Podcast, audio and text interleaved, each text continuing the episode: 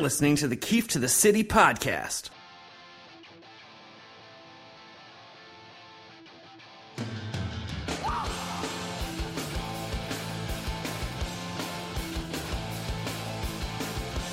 All right, the Yankees' horrible start to the season was compounded by a sweep at the hands of the Red Sox at Fenway Park. Last weekend, the Yankees blowing two of the three games that they had leads in late. Uh, it's just been a miserable start, whether it's uh, the pitching or the hitting, and then now the bullpen's having their own issues. Uh, but the Yankees have a chance to avenge those three losses in the sweep.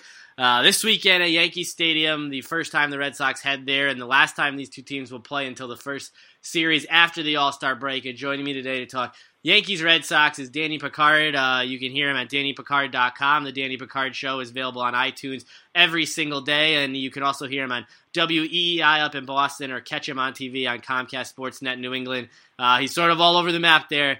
Dan, how's it going today? It's going, Neil. How you doing? I'm doing well. I guess you know people they can listen to you on radio, podcast, catch you on TV. You're you're the jack of all trades over there. Yeah, I'm trying. You know, any any any outlet that I have you know, I, I utilize it even even a little column I write once a week. So anything, any way we can get this out there, you know, pump this product out. That that's the way we're gonna do it.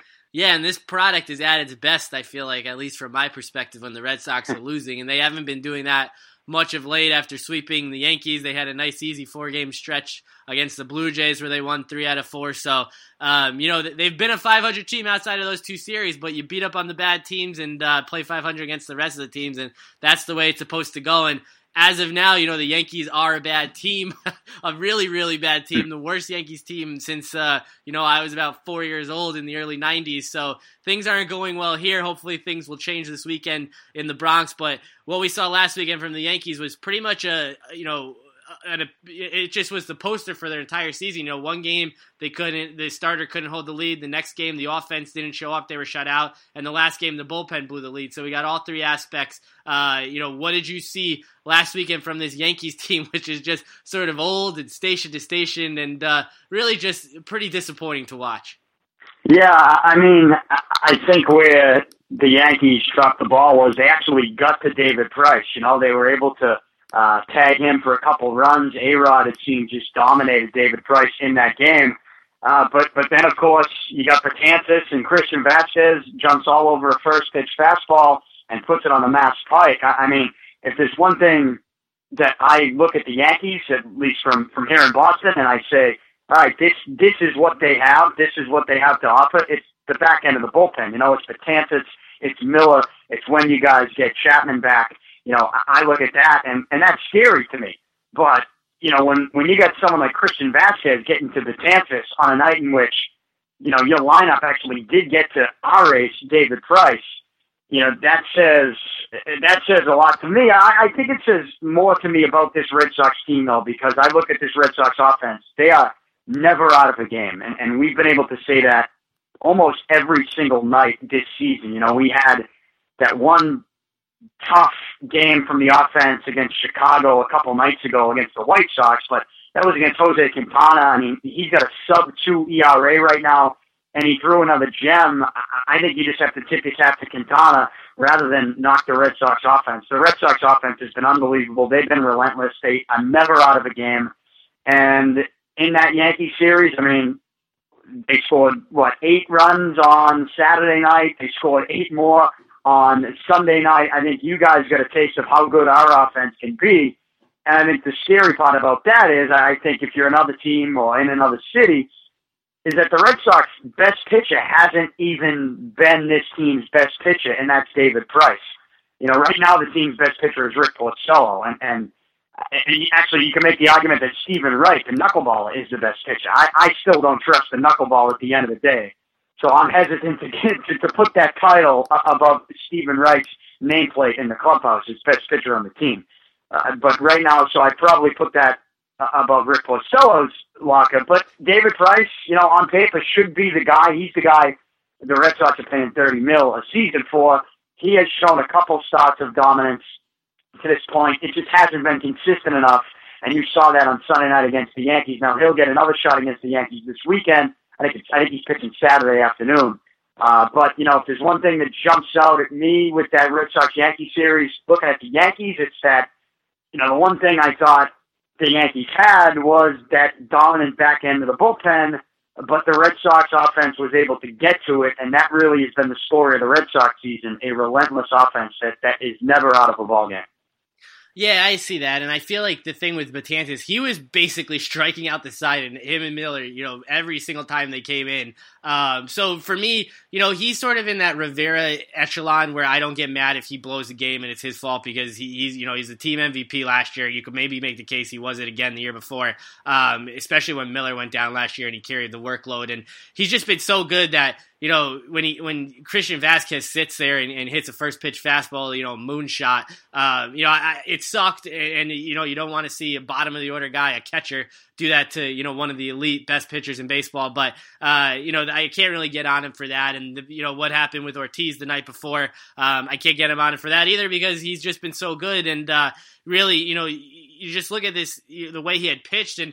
I know Brian Cashman said the other day on WFAN that they believe that he was tipping pitches and the Red Sox had something and that they've worked out in the last few days through video. So maybe that's the case because for for the rest of the league to look as bad as they have against him, and then for him to give up two bombs like that, you know, pretty much one like you said to the Mass Pike and one to straightaway center, uh, it just didn't make sense. And hopefully he can rebound that. I know on Wednesday night against the Orioles he came in and, and got a big out. Um, so hopefully he works through that. And Miller's been unbelievable, hasn't given up a run this season. Chapman comes back on Monday. So I do feel like that back end of the bullpen will be as good as advertised. And really, you look at that Sunday night game, and, and he gave up those two runs when the game was tied. And and I don't have a problem with that because this Yankees offense has been so bad that if it stayed tied, that game could have been going on for 20 more innings and they might not have scored again. Yeah, I, and I mean, I'm glad it didn't because I was uh, at the WEEI studio inside of Fenway, and I you know, I, I didn't want to stay there all night. Uh, but you know, that's that's just. I, I mean, I don't know if it, I mean you say tipping pitches. People might have hinted towards that. I mean, it could have been. It could have been. I, I think though, if you look at the story of this Red Sox, again, this lineup all season long, it, it's. I don't. I don't know that there's an easy out. If there is an easy out, it would be Vázquez. and um, you know, if you can ask a guy like that, who's your number eight hitter, to to come up with that type of hit, then this is going to be the toughest offense and the toughest lineup to face in all of Major League Baseball. And you even get the guy behind him, a nine hitter, Jackie Bradley Jr. I mean, he's on a 10 game hit streak. It's the longest of his career. Vázquez, Bradley Jr., you're just asking those two kids to be serviceable. You know, you're asking them to hit 250 and play good defense because that's what Vázquez does behind the plate, and that's what Jackie Bradley Jr. is uh, in center field. And yet, here's Jackie Bradley Jr. not just in that series against the Yankees, but really all of last week. I mean, against the Astros, against the Braves, he had just game-winning hit after game-winning hit, game-tying hit. I mean, he's just he, he's not just serviceable. He's saving games and winning games for this Red Sox team at the plate. And and same with Vázquez in that moment. So I mean, if those two guys can keep it going and be even more than serviceable, there's no easy out in this Red Sox lineup, and and I think that is that's the biggest reason why when you look at the standings right now, the Red Sox are in first place. Um, because I think we're still waiting for some of the pitching to come together. And when I say some of the pitching, I'm talking about David Price, but I'm also looking at Eduardo Rodriguez, who I think is the second best pitcher on this entire staff. And he's been on the DL since spring training with a lower body injury. They're saying he's going to be back soon. So when he gets back, I just think, you know, this thing is going to improve even more. The Red Sox just got Carson Smith back in the bullpen.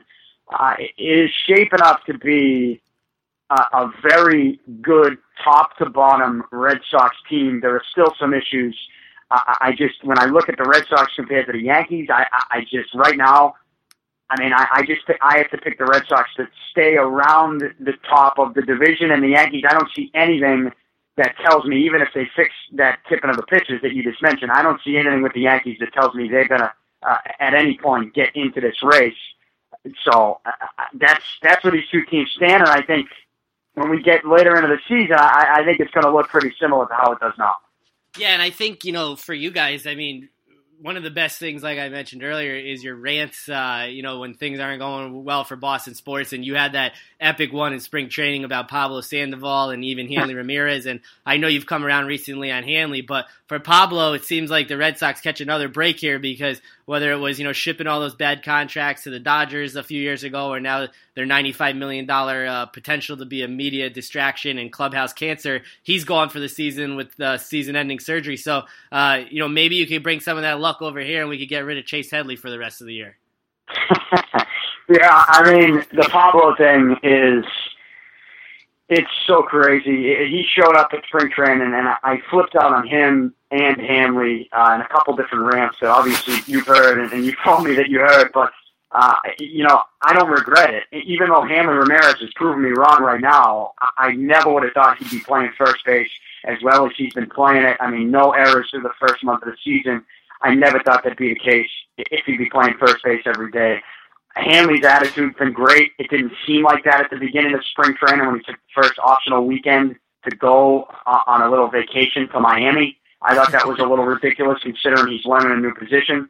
Uh, so I don't regret, you know, sort of getting on top of him because of his attitude. And same thing with Pablo. He showed up looking like a slob, and on top of it, he told us that he had nothing to prove, when in fact he did because he finished last season with the 12th worst OPS in all of Major League Baseball, and he played some terrible defense on top of it. So these two guys did have something to prove. I didn't like their attitude out of the gate, so I jumped all over him for that.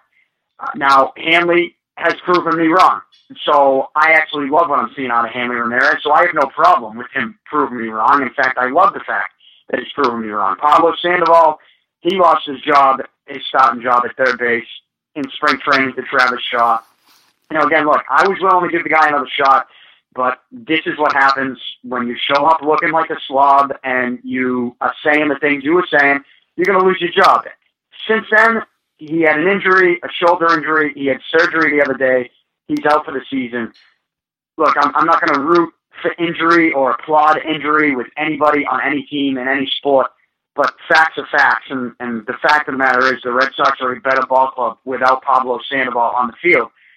So he's not on the field because of this injury. And, you know, I, I know people still get worked up at the contract, but the way I always look at the Red Sox, and I think you probably could – say the same thing. Uh, uh, what's going on in New York is these are big market ball clubs, and just because they have some of these big contracts, if they don't work out, that's not really going to affect future moves. It, like the Pablo Sandoval contract isn't going to affect what Dave Dombrowski does at the trade deadline. You know, it's not going to affect what he does next off season with regards to either trading for a guy who you know you're going to have to give a big contract to in the near future, or acquiring someone via trade or free agent signing that that you got to give big money to right away, uh, or is already under contract. So I, I just have a tough time right now knowing that Pablo's done out of sight, out of mind. The Red Sox are in first place. They're a better team without him.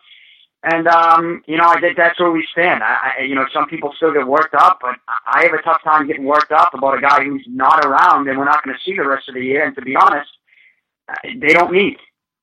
I feel like for you to to get on guys because you're you're a pretty level headed fan. You don't you know go one way or the other. You seem to always give people a chance. I remember you know when Beckett was going through his nonsense, you were still you know willing to give him a shot because he you know was a proven talent because he did have the talent. Or you know the Bruins at the deadline they get Stempniak or you know previous trades. You're always willing to give guys a chance. So for you to get on someone and to sort of shun someone is a big deal because I feel like you're uh, you know you, you don't let your passion or the heat of the moment take over how you feel about players. Um, I, I think there's a time and a place for everything. I mean, you, you mentioned Stempniak and, you know, the moves the Bruins made at the deadline. I, I actually did jump all over the ownership, you know, and, and because I thought that those moves were coming from ownership. I thought they made the wrong decision. I thought they should have traded Loui Eriksson and they should have let some of the young kids defensively come up and play like a Colin Miller. Um, so I think they handled that wrong, and I, I think they're learning that the hard way by not even making the playoffs. But you know, you mentioned Beckett. I mean, you know, Beckett was always a guy that that, that I looked at, and, and I knew just how important he was to this organization for winning that World Series in 2007. And I guess I, I try not to take those things for granted. You know, I, I would have made that trade, you know, Hanley Ramirez for Josh Beckett. You know, was it Hanley and Anibal Sanchez, I think, for Josh Beckett. I, I'd make that trade any day of the week, again, a million times over, even knowing how it ended. So I mean, I was always appreciative of what Beckett was able to bring to this town, and I think the minute something goes bad with somebody or somebody has you know says something that that people don't like, they seem to forget about the good things that some of those players brought the organization. You know, when you talk about Hanley and Pablo, they were here one year last year. You know, what did they do? I think it all comes back to production for me. If if Hanley hit 295 and hit you know close to 30 home runs and 110 RBIs, I would care less if he took a weekend to go to Miami at the beginning of the season. If Pablo Sandoval, you know, hit you 285, 20 home runs, 85 RBIs, and helped this team get to the playoffs and was that playoff competitor that we usually see from him when he was in San Francisco, he could have showed up looking however the hell he wanted to, and and and he could have said whatever he wanted, and I wouldn't care because it's all about production. The bottom line is those guys didn't produce for this team last year, and when you don't produce, you better do something in this town to make sure you change that. And I, it just didn't look like at the beginning of spring training that they were taking the proper steps or had the proper attitude to change that. So that pissed me off because, uh, you know, they are making big money. And while I do know the big money doesn't really affect what the team's going to do, you do have something to prove in this town. This is a different city. This is a championship hungry town. Uh, and, and, and we do care how you perform. So I didn't like their attitude, but it does all come back to production with a lot of these guys. If you don't produce and, and you show up looking like that, saying those things with that attitude, I'm, I'm going to get all over you for it. You, you deserve for people to, to jump all over you for something like that. So then, how long is your leash for uh, David Price? Is it an entire season? Is it what happens if the Red Sox make it back to October and how he does in the playoffs, or is it you know more than a year because it's just the first year of a lengthy deal? How long do you do you go with a guy that's supposed to be your ace when he's not being the ace? Um, well, I think it would be a different story if he had done nothing so far this year. Uh, like, I think people are quick to ignore the fact that he dominated Toronto in the middle of April at Fenway. A seven inning performance, nine strikeouts, didn't walk anybody, only let up two runs, threw over 100 pitches in a four to two win or a four to one win. That's something crazy. A five to two, I think it was. People forget about that performance, and you know, it, part of that is because Price allowed people to forget about that because his very next start he let up seven or eight runs to Tampa Bay.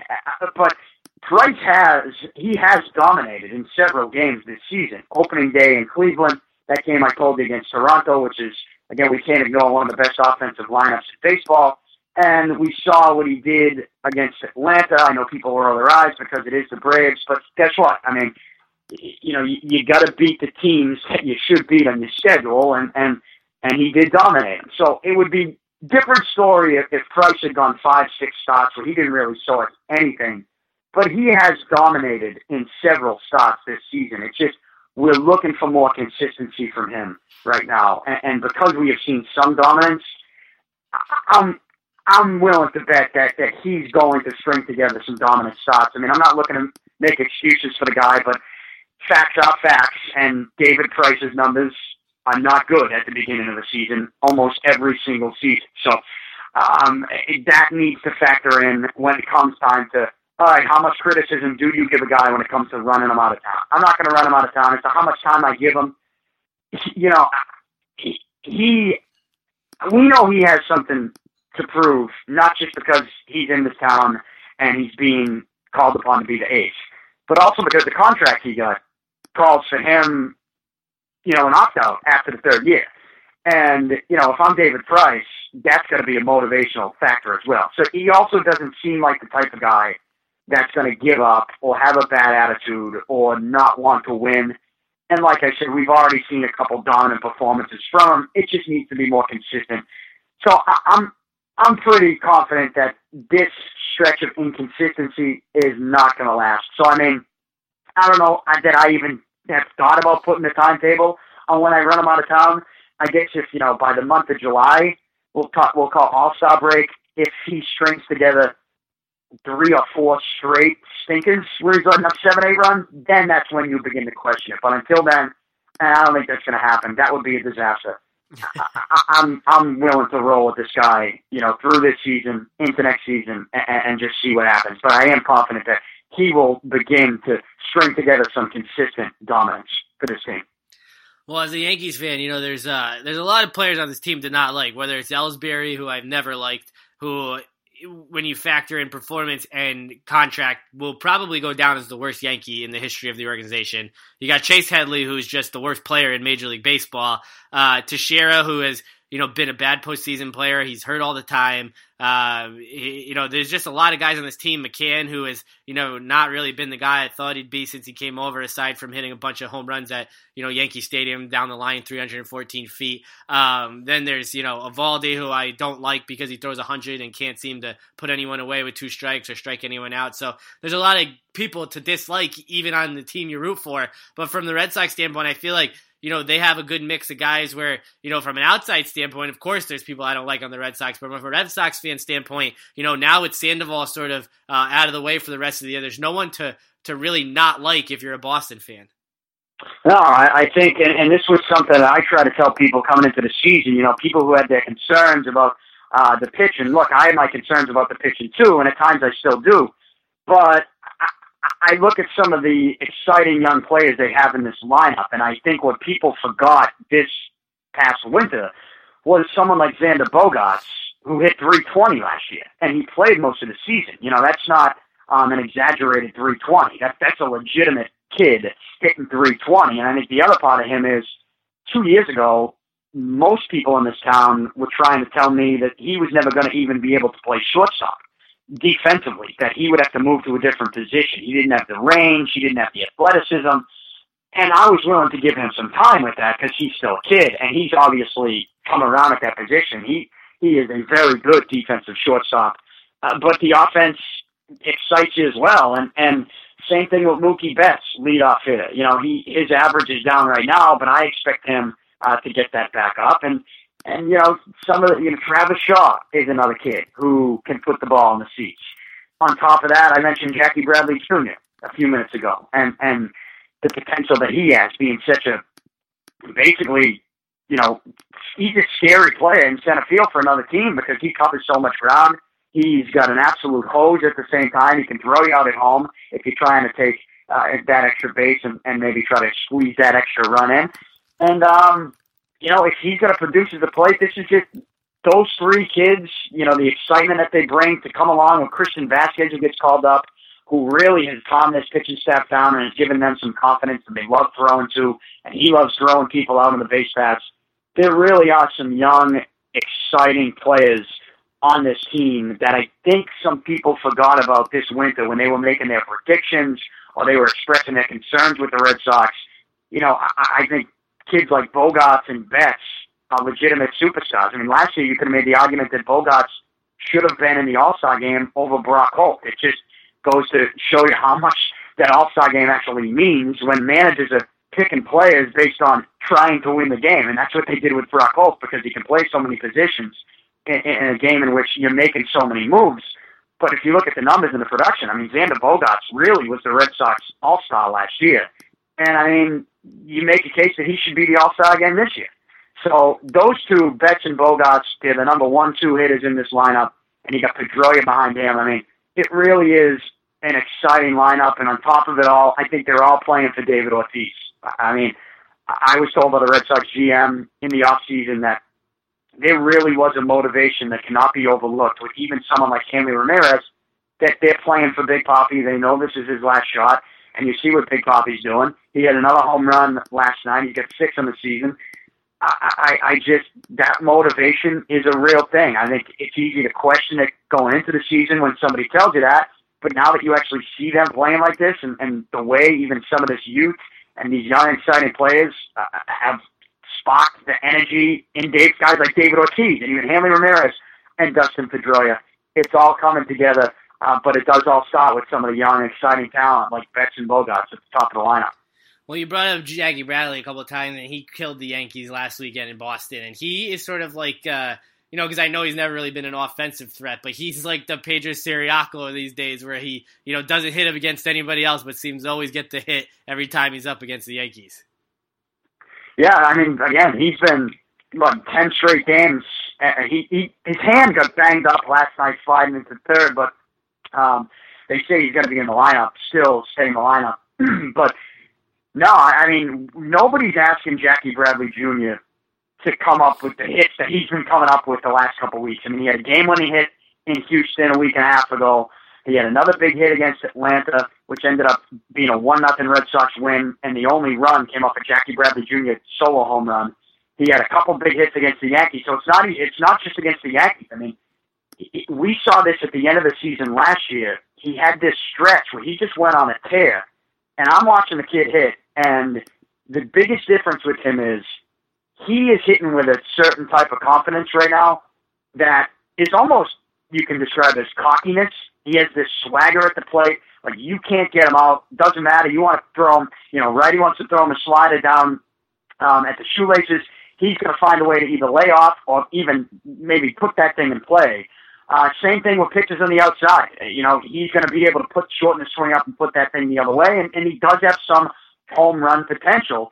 Nobody's asking him to, to really do those things though, because he's such a good outfielder and such a good center fielder. We're just asking him to be serviceable. And when you ask me what's serviceable for Jackie Bradley Jr., if you had told me at the beginning of the season that he would end the year hitting 250, I tell you that's great. That's good enough to keep him in the everyday starting lineup, hitting on in center field.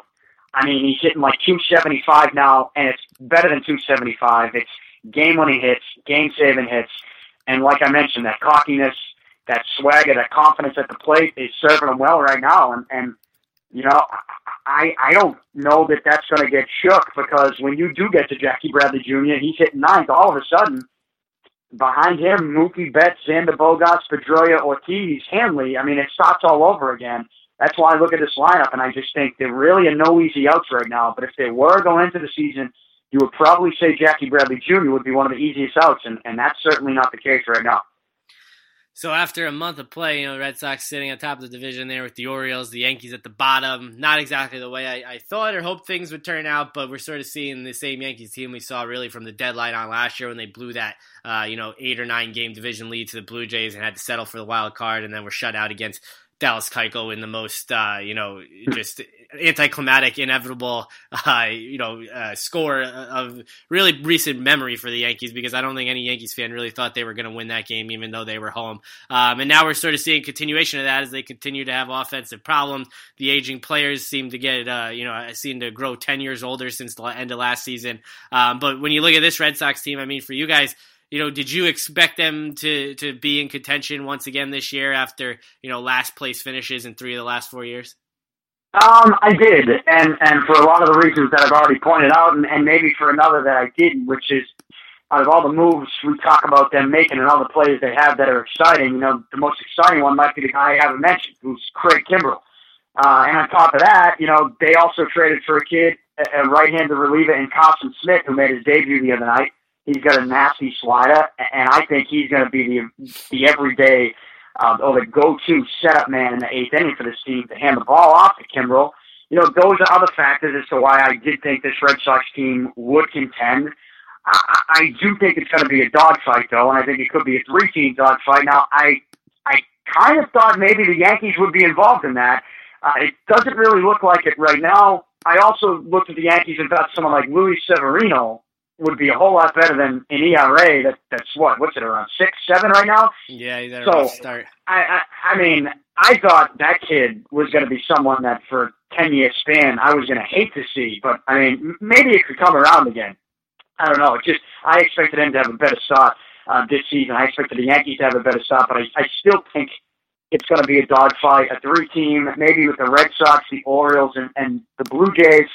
And uh, I, I predicted the Red Sox to get in as a wild card team, and I think my prediction was them in Houston, and because the game would be in Houston, that they would lose that one. But well, Houston is in last place right now, and they don't look too good. So obviously, it's a long season; it needs to play out. But uh, I, I guess to shorten my answer for you, I did expect the Red Sox to be involved in a playoff race, and and one thing I left open was if they are in contention by the trade deadline, it's going to be interesting to see what Dave Dombrowski does because the one thing that we've learned with him since he's been here is, you know, the guy's got some balls to make some big moves, and there will be some big name pitches available at the trade deadline, and the Red Sox still have one of the top farm systems farm systems in all of baseball.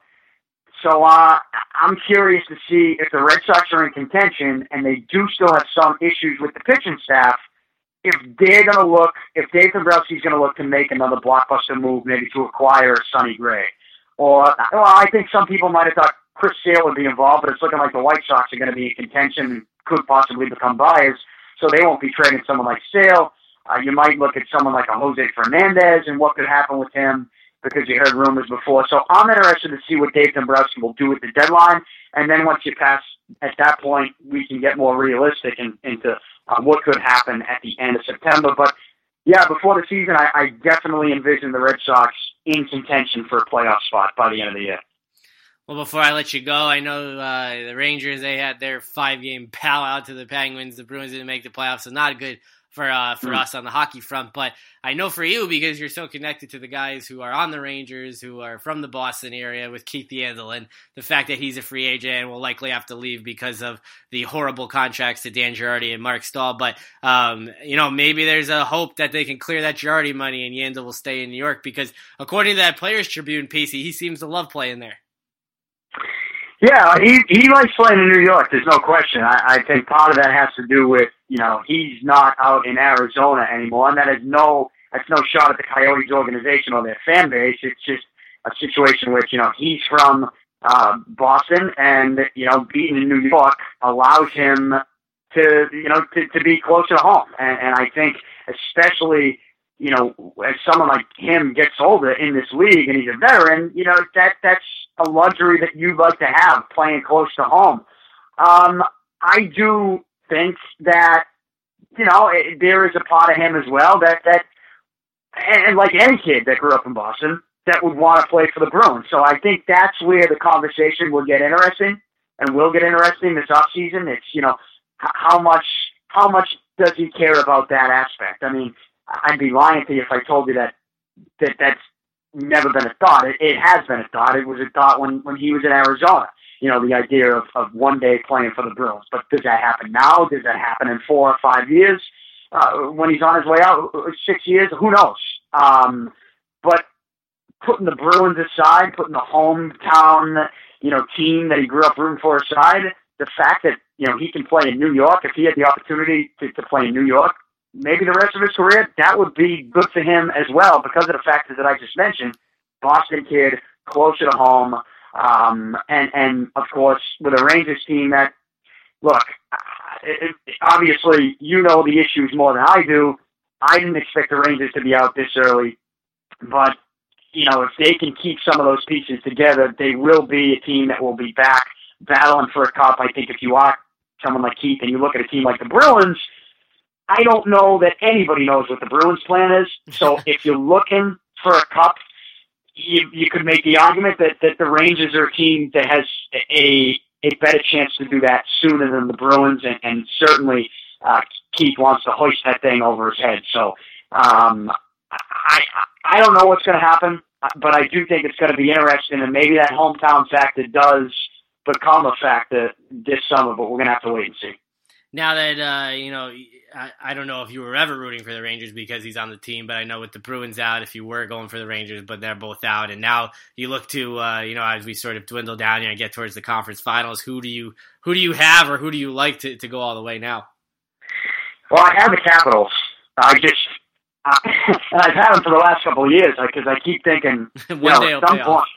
I just keep thinking at some point Ovechkin is going to make a serious run, and you know, why not do it when you got the best goalie in the world in Braden Holtby? Unfortunately for Holtby, his defenseman hung him out to dry last night in overtime with whatever that play was in front of his own net. Um, that that's just some awful defense from his defenseman. I, I kind of feel bad for Holtby, but they also running into a pretty good Penguins team that it was always this fear that I had if the Penguins decided to turn it on offensively with some of the superstars they have in that team, they're a scary team to beat, and they don't have Fleury in that anymore. They got this kid, the rookie Murray, who, who's making big saves for them, and he's a reliable kid. I think they have confidence in him when they're on that ice. Penguins are a scary team. I mean, I'm I'm I'm rooting though. For I'm rooting for the Sharks. Yeah, Joe Thornton. Joe Joe Thornton I was a huge fan of Joe Thornton when he played for the Bruins. I was nearly devastated when they traded him back in what 2005. Couldn't believe it. I'll, I'll never forget. I was in my we are in my apartment at UMass off campus, and we were watching another game, and it comes on the bottom line on like ESPN. Bruins traded Joe Thornton. I'm like, wait, for who? And one of the names was uh, Wayne Primeau, and I'm like, I think they got the wrong Primeau. I, that, that can't be right. They can't be talking about Wayne Primeau, right? I mean, I, I could. Uh, that trade devastated me. I was a huge Joe Thornton fan. And the thing about the Western Conference is, without Chicago and LA, you could consider that thing being wide open. I know Dallas is a high scoring team. I know St. Louis is a heavy playoff type team. But San Jose, they have an opportunity here. You know, they picked the C off Thornton's chest. They put it on Pavelski's. Thornton's wearing an A, but I think that takes a little bit more pressure off him. And that's something that I think we've always seen him feel is the pressure, especially when you get to the playoffs. But I'm rooting for San Jose. I'd love to see Thornton win the cup. And I think if there's any year he can have, make a serious run at it, it's a year in which he doesn't have to worry about a feisty Blackhawks team that knows how to win it, and a year in which he doesn't have to worry about a Kings team that knows how to win it and would basically just, you know, be more physical than San Jose ever would think of being in a playoff series. Uh, even though you just saw what happened, I, I, think the fact that you look at St. Louis, Dallas, and Nashville are the teams in your way. San Jose has a shot to get to the finals, and if you get to the finals, then it can happen. So I'm rooting for San Jose. Same here. All right, Dan. Well, thanks again for coming on, and uh, hopefully we still have some baseball from uh, the Yankees' perspective to talk about the next two times these teams play uh, after the All Star break over two months from now. So, uh, thanks for coming on. Hopefully, we get a good series this weekend. All right, thanks for having me. Anytime.